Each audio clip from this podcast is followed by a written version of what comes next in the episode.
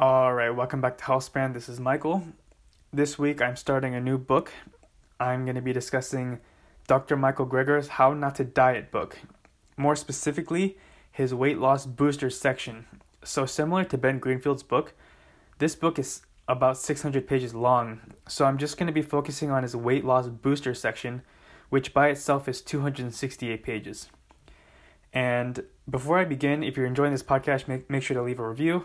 And I'll go ahead and leave my Instagram in the episode description if you want to leave me a comment or a suggestion. So, this book is sort of a sequel or a follow up to his How Not to Die book, which was one of the best books I've ever read.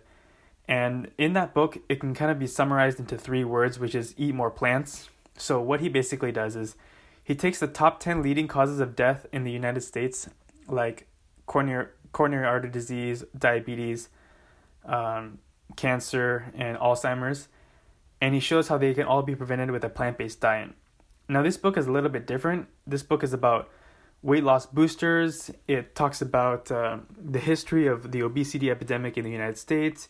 It gives more recipes and tips and tricks on the food Dr. Michael Greger suggests. Um, so it's a little bit more weight loss and diet oriented. So, again, like I said, I'm just going to be focusing on his weight loss boosters section. And this book by itself has over 5,000 references, so it's sort of hard to debate or argue that this book is not evidence based. So, a lot of the stuff we take we can read here, uh, we can take it with a grain of salt, but again, it's backed up by a lot of evidence. So, again, over 5,000 references in this entire book. So, what I'm going to do in this first episode is break it down into four different sections. Uh, the first section is going to be weighing yourself, the importance of weighing yourself. The second section is going to be the importance of AMP kinase activation and how to do it. Third third section is going to be about ways to suppress appetite, and I'm going to finish off with chronobiology, which is how our circadian rhythm affects metabolism and weight loss. So, I'm going to begin with the weighing yourself section. So he begins with offering maximum nutrition with minimal calories. A diet centered around whole food, plant based is the best form of girth control. Whole food, plant based nutrition best checks off the criteria for the optimal slimming diet. It's the tried and true recipe with the most ideal weight loss diet ingredients. So, why isn't this the end of the book? So, that's the question he's asking. And he's stating that although we have a good foundation for our health and our overall longevity, which is this plant based diet, he offers these ex- ex- a little bit more extension of you know certain tips and tricks that we can supplement a healthy lifestyle. And we know that eliminating this obesity requires treating the cause which is the underlying diet. But again this section is for those who want this extra little bit of help. So again i begin with this weighing yourself section. He puts here that what is the most effective obesity treatment ever published in the medical literature that doesn't involve surgical fixes like jaw wiring, and this would be the Trevose Behavioral Modification Program. And this was named after a program in Pennsylvania where the volunteers uh, they would weigh themselves and after two years on Weight Watchers, the average weight loss is about six pounds, but here in this Trevose program, after two years, the average loss is about 39 pounds. And one of the techniques that this Trevose program utilizes is this idea of, of course, it does a standard techniques like calorie cutting, exercise, uh, and weekly weigh-ins. Uh, so that that was an, an, important intervention that this they had these weekly weigh-ins, and this is what kind of sets it's set it apart from uh, some of these other programs. And self-monitoring, he puts here, is considered the cornerstone of behavioral change for weight loss. Without awareness of your progress, how can you even reach your goals? He puts here. So, evidence has since accumulated that suggests frequent weighing is actually a very safe and effective tool for weight control. And the National Weight Control Registry put here that which is the largest study of individuals successful uh, individuals successful at long-term maintenance of weight loss. And of the thousands of registrants who on average lost about 70 pounds and kept it off, 79% weighed themselves on at least a weekly basis. And we kind of go into this randomized control trial here. He put RCTs have shown that those assigned to daily weighing, accompanied by weekly email messages tailored to the program, lost more weight, were better able to resist weight gain, and also maintain more weight loss. So not only did they lose weight, but they were all also able to keep the weight off after the, the program finished. And he puts here that self weighing is really just a feedback tool to allow for personal accountability and to offer reinforcement, which is can be both positive and negative for whatever strategies are being employed. So, in, in other words, weighing yourself, it should be this feedback tool and a good gauge of how you're doing. For example, if you if you notice that a certain diet and a certain exercise program is causing you to lose weight, well, this is a good thing. So you can continuous be continuous on this program and and keep on losing weight. But then again, if you're on a different program and have a different diet, you know this might not be best for you if you're not losing any weight. And he puts here that the evidence supporting frequent self weighing as a part of weight management interventions is now considered so strong that it's been incorporated into the official weight management guidelines put out by the Obesity Society, as well as the American Heart Association and the American College of Cardiology. And the NIH, National Institute of Health, calls regular self weighing, quote, crucial for long term weight control. So the question is also how often should we weigh ourselves? He puts here that one study found that twice daily upon waking and again but right before bed appears superior to once a day. And you may think that weighing yourself actually has this double edged sword, and he does bring this up. Like, does weighing yourself so much potentially put one at risk for depression and body image issues? And he puts here, he mentions multiple studies that although there may be a negative impact for normal weight adolescents, self weighing among overweight and obese adults appears to actually improve psychological health and well being. So it's actually the opposite of what you would think. It's actually improving psychological health and well being, probably because they're seeing the number on the scale drop, they're becoming more positive, and uh, it's this positive cycle going on. So that's that's weighing yourself, and the next section is about AMP kinase, uh, amping AMP kinase. So if you've listened to my other podcast, you know AMP kinase is one of my favorite topics. Uh, it's one of my favorite cell signals in the body, and he does a very good job of explaining what exactly AMP kinase is. So I mentioned a lot AMP kinase. It stands for adenosine monophosphate protein kinase. Now AMP comes from ATP. So ATP, you know, is the energy of it's the, it's the molecule that gives us energy. And when ATP gets broken down, it eventually forms AMP. So if you think about the ATP molecule, all the energy is between these phosphates.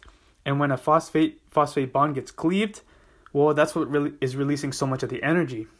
And eventually, when two ATP or when two phosphate groups leave ATP, you get AMP, which is monophosphate. And AMP kinase is this type of enzyme. And what might be the function of the enzyme activated by AMP? He puts here a buildup of AMP means the rechargeable battery is running low. It's akin to a, the fuel gauge in your car reading empty. As the needle creeps towards the E, what do you do? Add more fuel. But instead of having an extra gas can in your trunk, you may have junk in the trunk, fat stores on your body. So that's what AMPK does. It flips the switch in your body from storing fat to burning fat. And that's often why AMP kinase is not only known as your master energy center in your bodies, but also a fat controller. And there's certain ways to activate activate AMP kinase Two of the most obvious are exercise and fasting, but we know metformin also activates AMP kinase.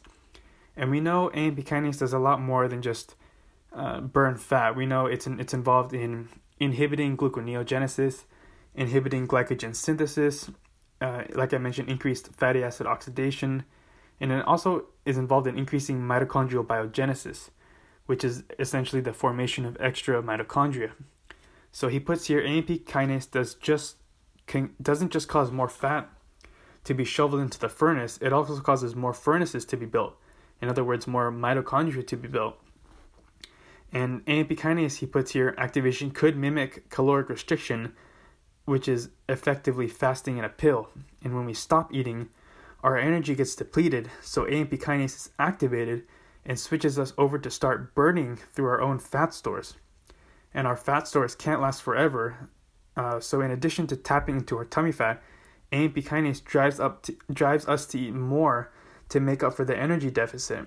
And one of the reasons AMP kinase uh, one of the reasons we get hungry after our workout, AMP kinase is activated, and th- that's why we tend to be more hungry after our, our workouts. And we know that uh, there's an antipsychotic drug called Zyprexa.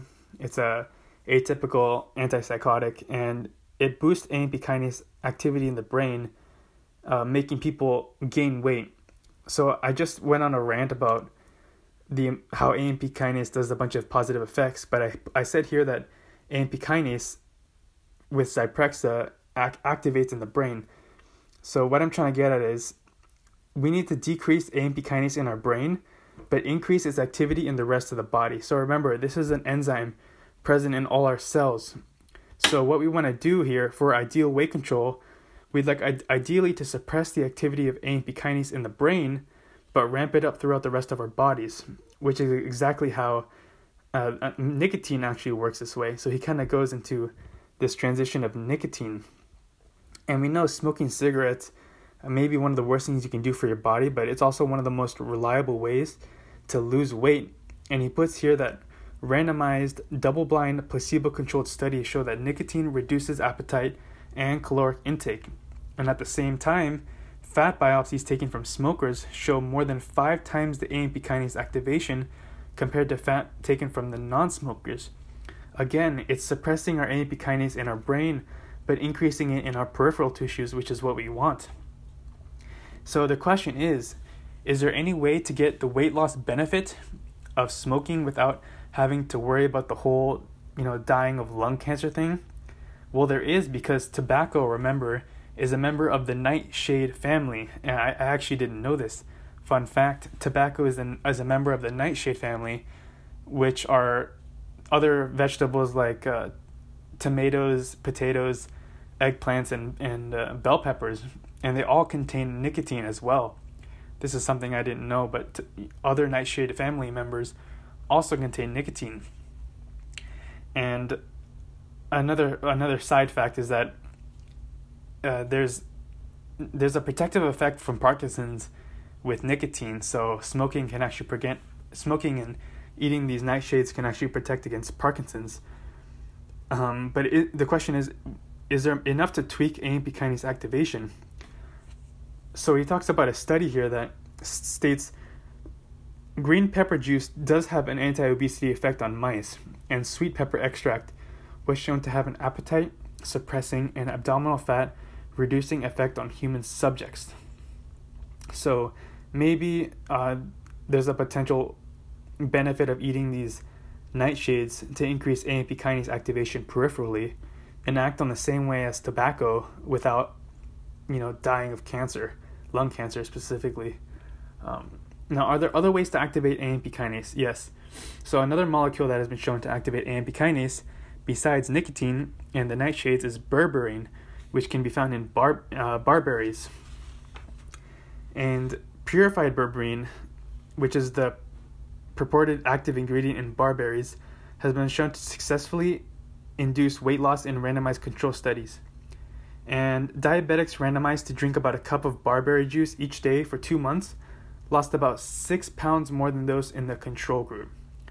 So, if you're looking for ways to activate AMP kinase, you can exercise, you can fast. You can take metformin.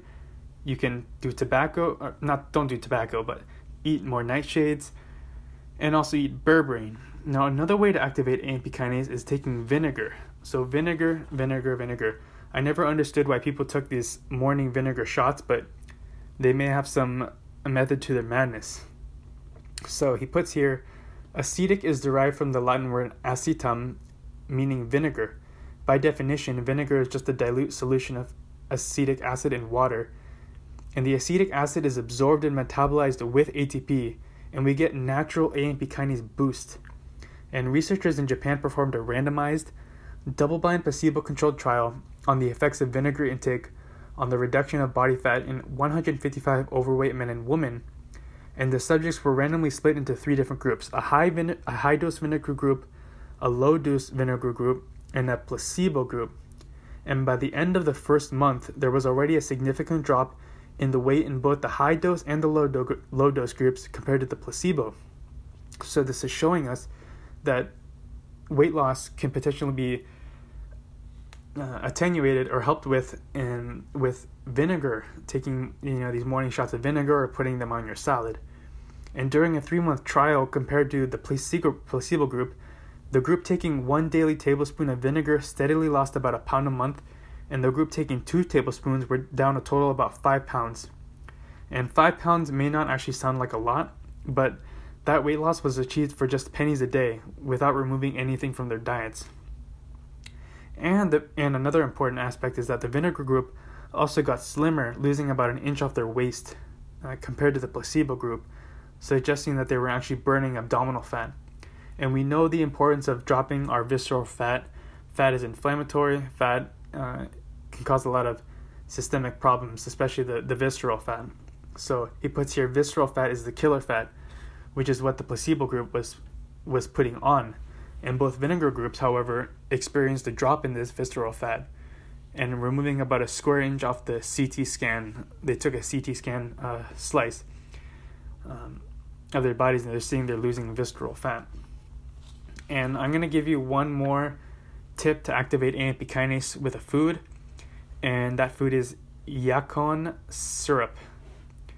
So, what happens with this yacon syrup is it contains high amounts of fructans, which our bacteria eats in our gut, and it makes acetic acid. So, I just mentioned about vinegar. Now, this high fructans, when our bacteria digest it, it makes acetic acid which again is can directly activate AMP kinase. And he puts another study here. A randomized double-blind placebo-controlled trial was performed to see if treating our flora to this yacon syrup would help with weight loss, and the results seemed to, too good to be true. Obese individual ra- individuals randomized to just about four t- teaspoons of yacon syrup a day for 120 days lost nearly four inches off their waist and more than 30 pounds whereas those on the placebo syrup gained weight. So again, one more time, this is Yacon, Y-A-C-O-N syrup. I've never heard of this before, but apparently it can activate AMP kinase. Now, I just wanted to summarize one more time how to activate AMP kinase. So I mentioned exercise and fasting, eat more nightshades like tomatoes, peppers, eggplants, and potatoes, eat barberries, add vinegar to things, and finally, add this yacon syrup to things as well. So that is the end of this AMP kinase section. I talked about weighing yourself. I talked about AMP kinase. Now this next section section is going to be about appetite suppression. So we're going to go into different molecules that may help with appetite suppression. Chia seeds and flax seeds both help with appetite suppression, and so does cumin. So, cumin is the second most popular spice on earth after black pepper. And a randomized double blind placebo controlled pitted cumin versus placebo versus the a drug called Orlistat, which is the obesity drug. Now, the cumin appeared to work as well as this Orlistat obesity drug, and both beat and both drugs, both the Orlistat and cumin beat out the placebo, uh, but only by a few pounds over uh, this eight week trial. An overweight woman, different overweight women were randomized to eat calorically restricted weight loss diets with or without a tablespoon of added cumin a day. And over a three month study, those in the cumin group lost about four more pounds and nearly an extra inch off their waist, in addition to significantly dropping their triglycerides and cholesterol. So, again, cumin, add cumin to your diet. Now, the next spice you can add to your diet is saffron. And when put to the test in a randomized, double blind, placebo controlled group, saffron was found to lead to a significant weight loss 5 pounds more than the placebo and nearly an inch off the waist in 8 weeks.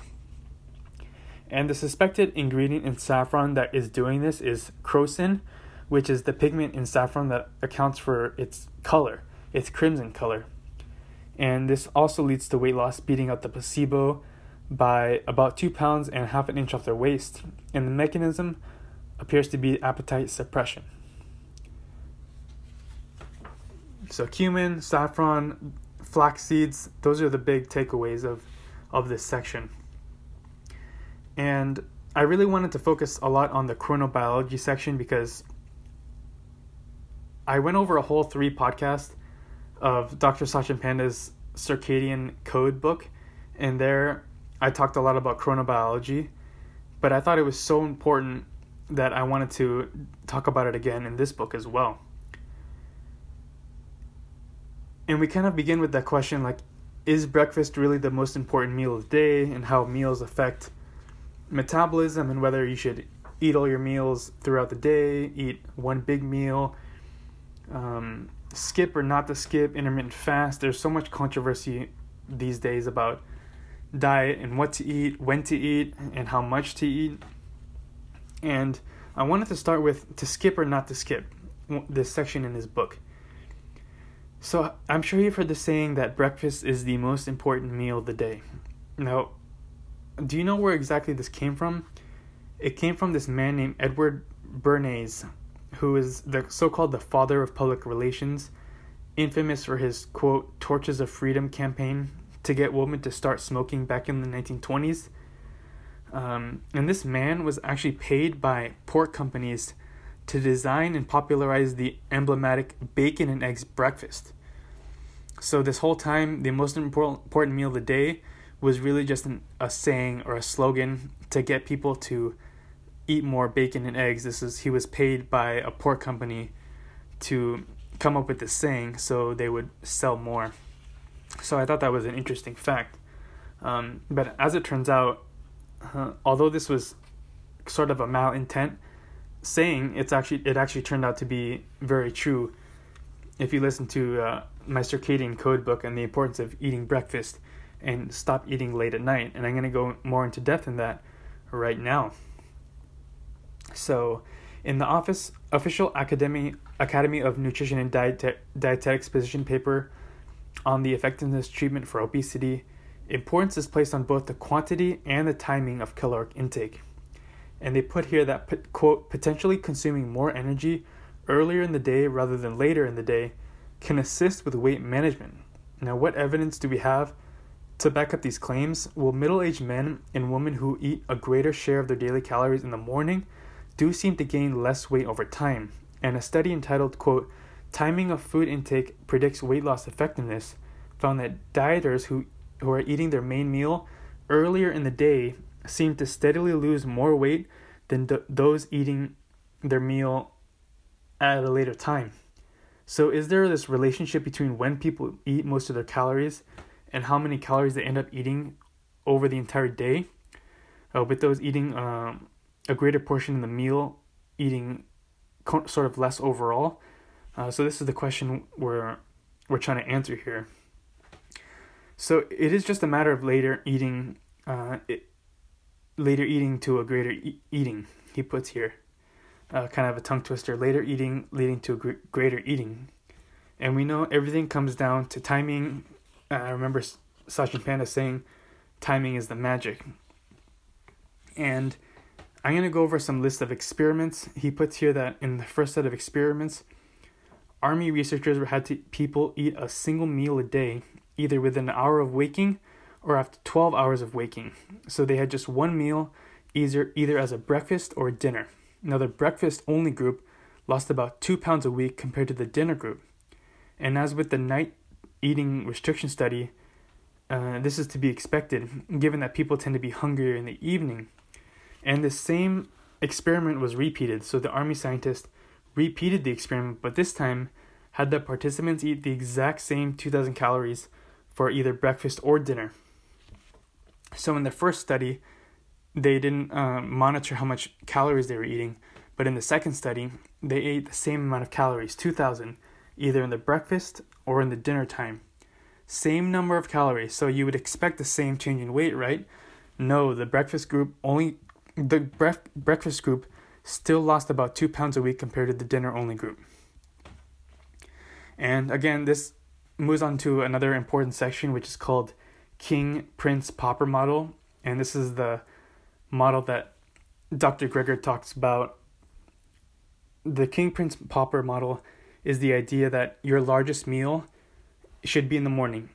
You should be eating like a king in the morning. The majority of your calories should be in the morning. Prince, this is your medium sized meal, um, not as much as your breakfast, and a little bit more than your dinner. And Pauper, which is dinner, is your least amount of calories. So late in the day, you should be eating the least amount of calories. And Israeli researchers randomized overweight and obese women into one of two isocaloric groups, meaning each group was given the same same number of total calories.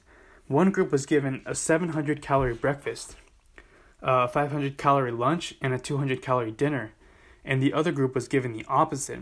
So, the other group had the most calories at nighttime, and the group who ate the most at breakfast lost more than twice as much weight as their group eating the most at the dinner meal. In addition to slimming two extra inches off their waist, by the end of the 12 week study, the King Prince Pauper group lost 19 pounds compared to only eating only to lost by only sorry. The King Prince Pauper group lost 19 pounds compared to only 8 lost by the Pauper Prince King group despite eating the same number of calories. So what is this showing us? Um, eat more breakfast, eat eat all your meal early in the day and you'll lose more weight solely on when you eat the food. So why does calories eating in the morning seem to be less fattening than calories eating in the evening? And one reason is that more calories are burned off in the morning due to uh, diet induced thermogenesis, which is the amount of energy the body takes to digest and process a meal. And when people are given the same exact meal in the morning, afternoon, and night, their body uses up, up about 25% more calories to process the meal in the afternoon than at night, and about 50% more calories to digest in the morning. So, if we're digesting more in the morning and uh, 50% more calories in the morning, that leaves fewer net calories in the morning to be stored as fat. And why do we burn more calories eating a morning meal? Uh, again, it, it, comes down to the idea of chronobiology. So people in another study, people were randomized to eat identical meals at 8 a.m. versus 8 p.m. while under a simulated night shift or day shift. And regardless of activity or sleeping cycle, the calories burned while processing the morning meal were 50% higher than the evening meals. So again, the difference is chronobiology. Now, how does and another question is how does it make sense for our bodies to race through calories in the morning when we have the whole day ahead of us. And he puts here this theory that perhaps our bodies aren't so much wasting calories as much as investing them. So when we eat in the morning, our bodies kind of bulk up our muscles with this glycogen, which is the uh, storage form of glucose, the primary energy reserve in our body. And by making glycogen, that actually takes energy to do. And in the morning, our bodies expect us to be running around all day so instead of just burning off breakfast, our body actually continues to burn fat even though we just ate. So let me say that again. Our bodies in the morning expect us to be up active all, all day. And instead of just burning off our breakfast, we're still tapping into our fat stores while we use breakfast calories to kind of replenish our glycogen levels, which were depleted the night, uh, you know, throughout the nighttime. Okay, and then moving on, we put here that in the morning, our muscles are especially sensitive to insulin, rapidly pulling blood sugar out of our bloodstreams to build up glycogen stores. So this is this is the idea that our insulin sensitivity decreases as the age as the day goes on. We're most insulin sensitive in the morning, therefore we should be eating most of our calories in the morning if we want to maintain a healthy blood blood sugar control. And he puts here that at night, though, our muscles become relatively insulin resistant and resist the signal to take up to take in extra blood sugar. And he puts here, we're so metabolically crippled at night that researchers found that eating a bowl of all bran at 8 p.m. caused as high as a blood sugar as eating a Rice Krispies at 8 a.m. So one more time. We're so metabolically crippled at nighttime that researchers found that eating a bowl of all bran at 8 p.m caused a, as a high as high a blood sugar spike as eating Rice Krispies at 8 a.m. So again, the importance of eating your meal or even your junk food. If you're going to eat junk food, do it earlier in the morning. Now, another benefit of eating in the morning is a reduction in your cholesterol levels. So, does skipping breakfast lead to higher cholesterol? Um, for example, we know that just within two weeks there was a significant rise in bad LDL cholesterol in those randomized to skip breakfast. So, again, eat your breakfast if you have a chance.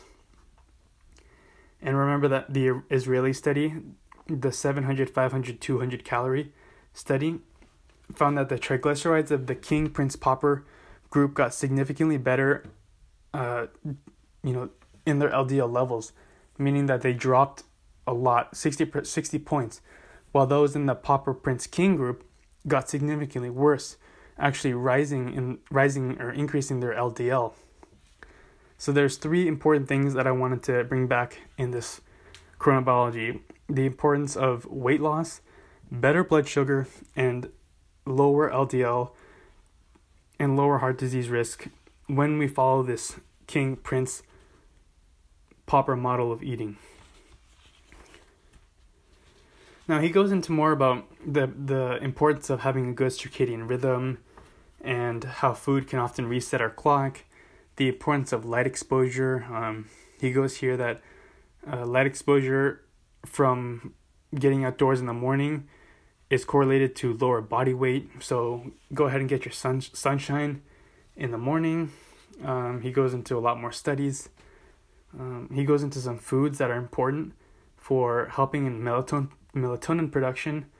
And one of the cool uh, fun facts I learned is that cranberries have high amounts of melatonin, and the food that has the highest amount of melatonin are pistachios. So just two pista- pistachios contain 0.2 milligrams per gram of dietary melatonin. So if you're having trouble sleeping and you want to help produce your own melatonin, uh, you can get it from eating foods like cranberries, and pistachios. Now, it's better to get your melatonin from those sources because there's a lot of problems with melatonin out on the out on the market. So, some of the big problems of getting melatonin over the counter is that first off, um, it has this antigonadal hormone. It's often known as this uh, antigonadal hormone because it often reduces the size of sex organs and impairs fertility in lab animals. Secondly, there's a lot of contaminants in melatonin. He puts here that two thirds of melatonin product, products tested from health food stores were found to contain unidentified impurities. And the last reason why you shouldn't take over the counter melatonin is that given how poorly regulated the supplementary industry is, there's troubling issues with uh, the actual dosing of melatonin. Melatonin supplements are massively overdosed, and he puts here that even just taking three milligram dose product levels in the bloodstream can lead to 50 times higher the normal nightly level, which of course can be uh, obvious safety concern. So get melatonin from, of course, darkening your room before you go to bed. Wear blue light blockers from uh, Ra Optics or true dark glasses, and also get melatonin from, again, eating things like cranberries and pistachios. And I'm going to leave it off here because I'm already half an hour in, and I wanted to recap one more time on this section. I basically broke it down into four different things weigh yourself, activate AMP kinase, find ways to suppress your appetite, and finally, and finally, chronobiology, the importance of having a good circadian rhythm when it comes to having a good metabolism and overall health. So I'm going to end it off here. I hope you enjoyed. I hope you learned something. Um, I'm gonna get. Oh, I'm gonna leave my uh, Instagram in the episode description if you want to leave me a review uh, hope you enjoyed. And make sure you turn in, tune in next week for part two of Dr. Michael Greger's weight loss booster section of how not to diet. Thanks for listening.